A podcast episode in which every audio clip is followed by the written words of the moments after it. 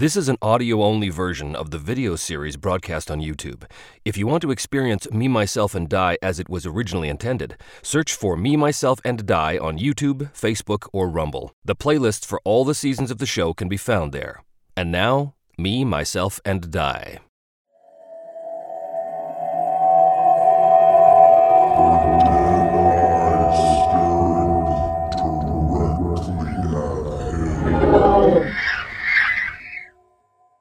Edbert and Sherilyn are crunching through the mountain snow. The sky is slate gray as little bits of snow are beginning to fall around them and fill in their boot prints that they're leaving behind them in the half-a-foot snow. They're way up there. They're way up. The wind is sort of whipping around them, and they are on some kind of mission for the Order. Vengeance. Vengeance of trials. They're tracking down a criminal. They are going after someone who was put on trial for some sort of heresy, probably necromancy. The necromancer's name? Yigtsal. So this person was on trial for necromancy, but they escaped into the mountains. The rest of the Order, they went off on some other mission, but Sherilyn was still there when the prisoner escaped. This was in a small little mountain village. She was alone. She realized that she had to go after this person, and so she basically rounded up the first group of people she could find, which was Edbert and probably a few other mercenaries as well. As they chased down this necromancer into the mountains, the necromancer, who was very powerful, was calling upon various powers, and one by one those other mercenaries were picked off until there was only Edbert and Sherilyn left. Break plans. Edbert and Sherilyn had tracked down the necromancer to a small cave in the mountains. For days they had been following. They saw a small fire in a cave up there, and Sherilyn turned to Edbert and said, Yigtsal has proven himself to be an extraordinarily dangerous enemy. You and I will approach with the utmost of caution. I will take the right flank, you the left. Go as quietly as you can. Right, of course, Sherilyn, whatever you say. So they begin to make their way up the side of the mountain. The sun has already set, so they're moving in sort of the eerie mountain darkness, which always has a bit of a glow as the light of the moon and the stars bounces off the white snow and gives everything sort of this weird luminescence. But they're crunching up the snow-covered side of the mountains, picking their way from bald black rock to bald black rock to gain purchase and not slip on the icy, snowy surfaces. Sherilyn is getting out in front of him. He is slipping a bit. He can't find purchase. His gloves cannot find purchase on the rock. But she has already gone up past him. As he's climbing up this rocky face, his boot gets stuck in one of the crevices of the rock, and he's trying to pull it out, but he's trying to do it quietly because he can't give away his position. But he knows that she's moving up quicker and quicker and quicker, and he's trying to wave at her, but she is so intent. And I think he sees something that she doesn't, which causes him to break the plan of stealthy ambush. He sees from around the corner of the cave up sort of behind where Sherilyn is, so she can't see it, but he can because of his lower vantage point. He sees one of the dead mercenaries that fell on the way, one of their ex-comrades, who is now a shambling undead monstrosity, is slowly shuffling its way, dead eyes glowing with this hideous red glow, and it sees Sherilyn there, and it pulls its wicked-looking iron blade, and it begins to move up closer to her where it can stab her in the back. He has no choice. He shouts out a warning, Sherilyn, behind you! And she turns, and with a gout of flame from her hand, boom! The undead thing erupts into flame and goes careening down the cliff face. But now the necromancer in the cave knows that she is there. Home. Home in this case is actually the cave where the necromancer is. That's the home base. And harm means something happens to it. The necromancer comes out of the cave and immediately gets locked into a magical battle with Sherilyn. Edbert, desperate to help, finally he's able to pull his boot out of the rock and scramble up, but he cannot get closer because he happens to be on an area where there's like a sheer surface of ice right in front of him, and he can see that the necromancer is beginning to best her. He looks up and he can see that there's an overhang.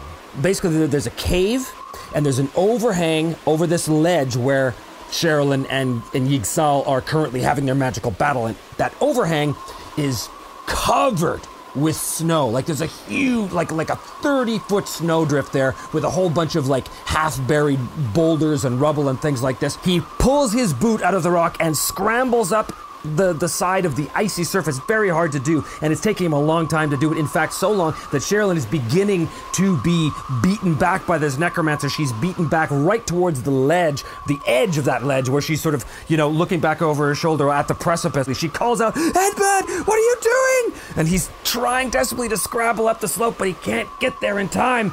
And just as he gets up to the edge and pulls himself over, he shouts at the top of his lungs, "Sherilyn, hold on!" But that cry of his echoes through the valley and causes an avalanche over the ledge. He looks up at the last second as rocks and snow come tumbling down, hitting the necromancer and squashing him like a bug. But at the same time, he sees Sherilyn looking up, and she looks at him directly, eyes wide, and a snow-covered boulder comes careening down and carrying her off, spinning away into the precipice to her death. Edbert himself is also taken by the snow and goes collapsing down the side of the slope. He lands on a ledge below, relatively unscathed. The rumble of the avalanche is still going on, but gradually it begins to ease off a bit. He bursts out of the snow, he pulls himself desperately to the edge of that ledge, and he looks down and he sees her way at the bottom of that snow-covered gorge. He can see her broken and battered body, her head twisted at a sickening angle, her dead eyes staring directly at him.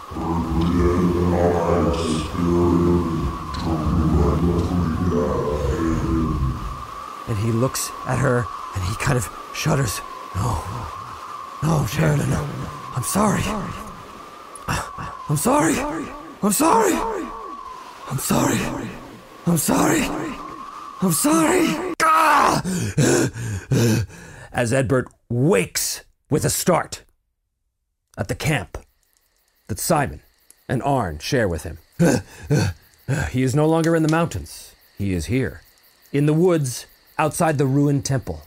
Edbert, are you all right?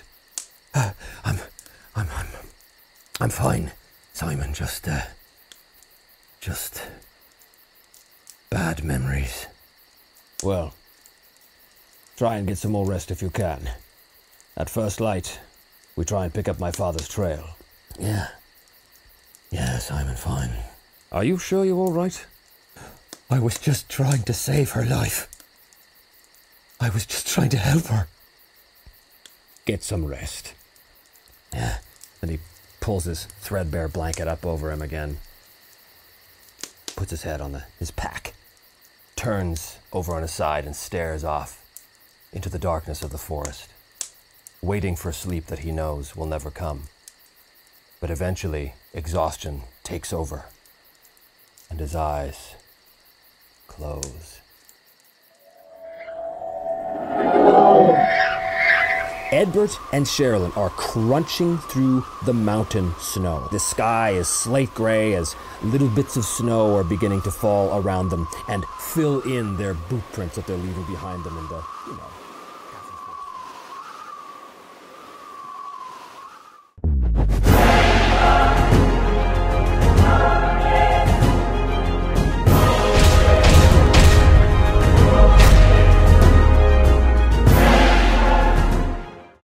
Hello and welcome back once again to Me, Myself, and Die. I am, as always, your host, player, and game master, Trevor DeVal. Don't forget to hit like and subscribe, and if you want to buy something on our merchandise page to help support the show, it is listed down here in the comments. When last we left Simon and company, they had successfully slew Zerator, the necromancer in charge of the Temple of Thurzan.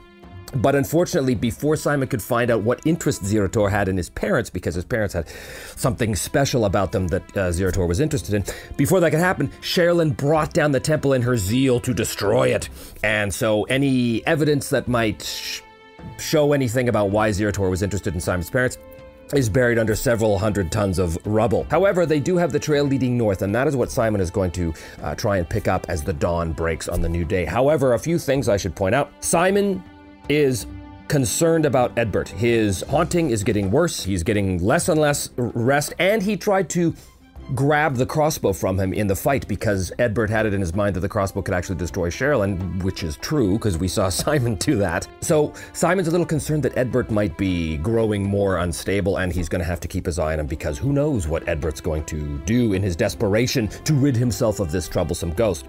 The ghost, who we have now determined, holds him accountable for her accidental death in the mountains because of an avalanche that Edbert inadvertently caused while trying to save her life.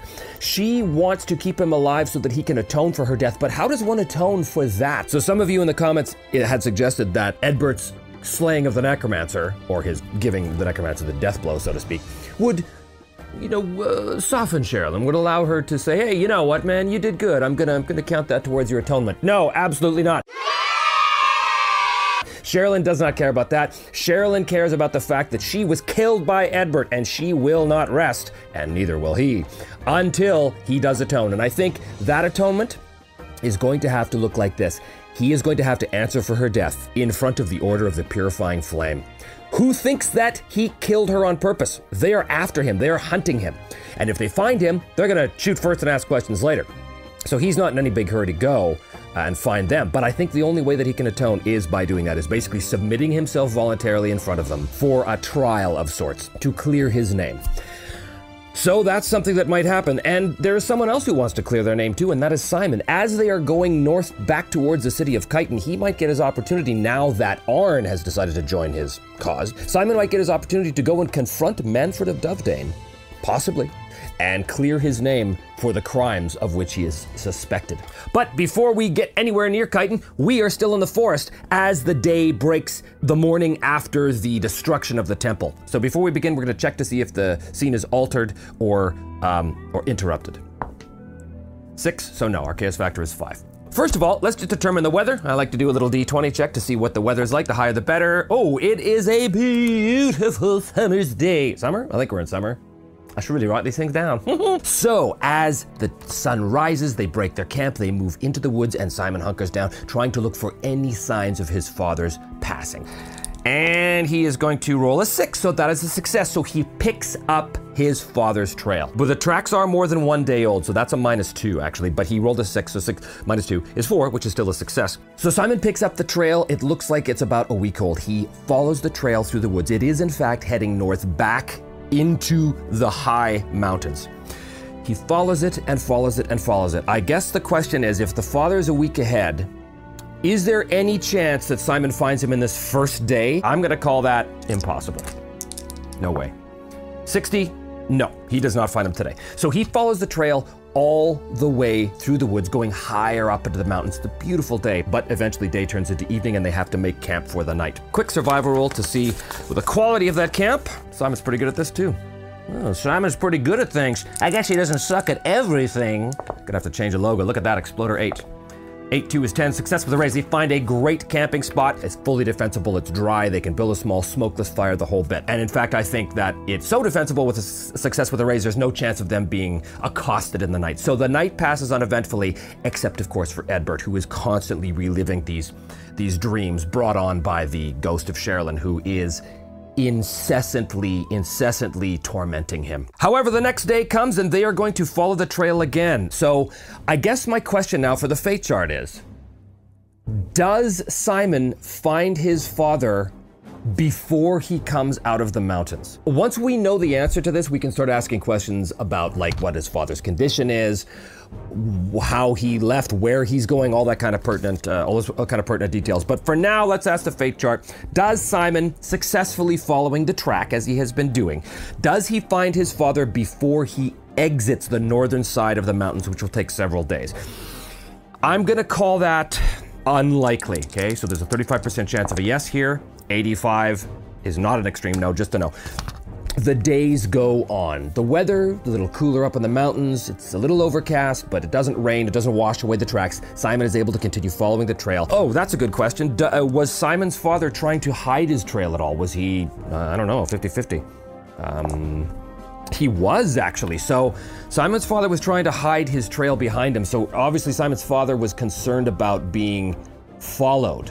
I guess it would make sense that he was concerned about being followed, considering he escaped that temple and was probably worried about undead beasties coming out after him. Little does he know that is no longer a threat because the temple is destroyed. The days go by. It takes them 4 days to leave the mountains. The trail is clear to Simon, but it is obvious that his father was trying to cover it up. The trail avoids any settlements. It avoids any sort of well-trod paths, things like this. But eventually it exits down, and I think maybe that the father was following a river that ultimately leads up to the city of Chiton. We're gonna say Chiton is like 3 days away. Did the father get to his destination? Or was he waylaid? 50-50. Did he? He did, and it's doubles. Okay, so that means we have an interrupt scene for Simon here as he comes out of the mountains. But we know that the father did make it to his destination. We're not exactly sure what his destination was. So as they're coming down out of the mountains, what is the focus of the interrupt scene? 66, a PC negative. Well, now technically we have 3 PCs. So which PC is it? 1 to 2 is going to be Simon, 3 to 4 is Edbert, 5 to 6 is Arn. It's Simon. Okay, what's the bad thing that happens to Simon? Let's see here. 57 is create. 01. Create goals. PC negative, create goals. Creation of goals. Something occurs that grabs his attention and takes it off of the following of the trail. I mean, this is a big deal, following his father. What would be so significant that would seize his attention to temporarily abandon the track? I'm gonna roll again, get more detail. Gratify. 08. Enemies.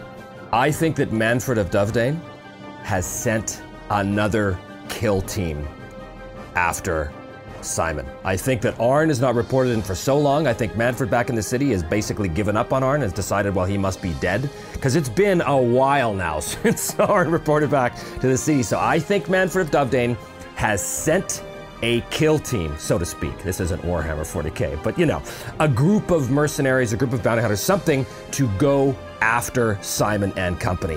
Okay, so that means that they are going to be ambushed in the woods by this particular kill team. So they've come out of the mountains, they're beside a river now, and I think there's gonna be copses of trees everywhere, and out of those trees, bang, the attack is sprung. First of all, is this a stronger force or a weaker force? I'm gonna go to Une. What is the relative power factor of these enemies? Oh my God, 95. Okay, so that's a good thing, good thing. 96 would have been much stronger. This is in fact slightly stronger. So that means that these enemies are going to be fairly tough, tougher than them. So that means at least the leader is gonna be a wild card. And I think there's gonna be, I think they're definitely gonna be outnumbered. I'm gonna roll a D10 stealth with a wild die to see how well they are hidden and waiting in ambush. So this is their stealth roll to see how well they're hidden. Ooh, 10.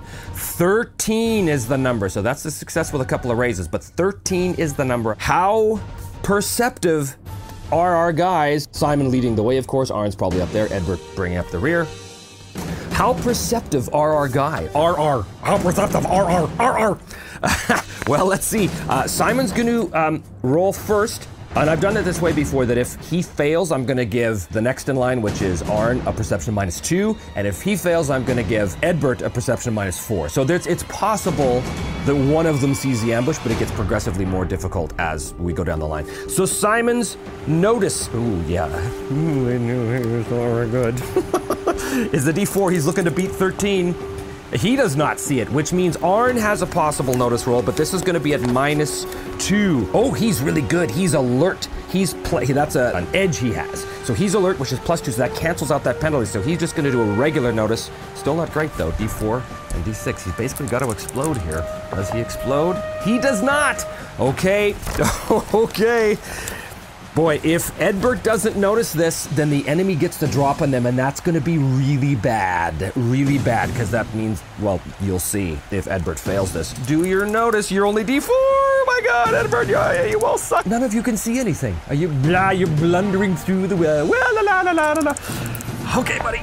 Okay, we have an exploder here. D4, let's see. 6. -4 is 2. They do not see this ambush coming, which means the ambush takes them entirely unawares. Who are these ambushers? Let's do that right now. Let's find out who they are. I keep calling them a kill team, but I don't think that their goal is to kill Simon. Their goal is certainly to kill anybody who's with them, but they still want to bring Simon back. The leader, what are you? You are 61. You are lethargic. 84, a lethargic brute. So that means he leads from behind. He lets his minions do all the work for him. I'm gonna say there's 3 other bounty hunters. So let's figure out a name for the bad guy leader. Maybe it is a lady bounty hunter. 1 to 3 is a male.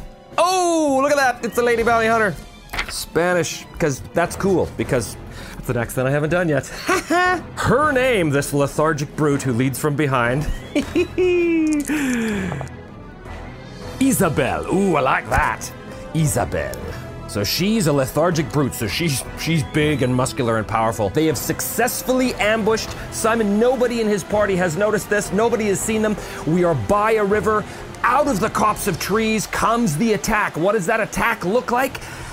We're gonna have to find out next time, because that is the end of this episode. Thanks so much for watching, and be sure to tune in next time to see what happens with Simon and his friends. Will they survive this attack? Now that he's so close to finding his father, will they actually survive this attack so they can go on and we can put an end to this thread once and for all?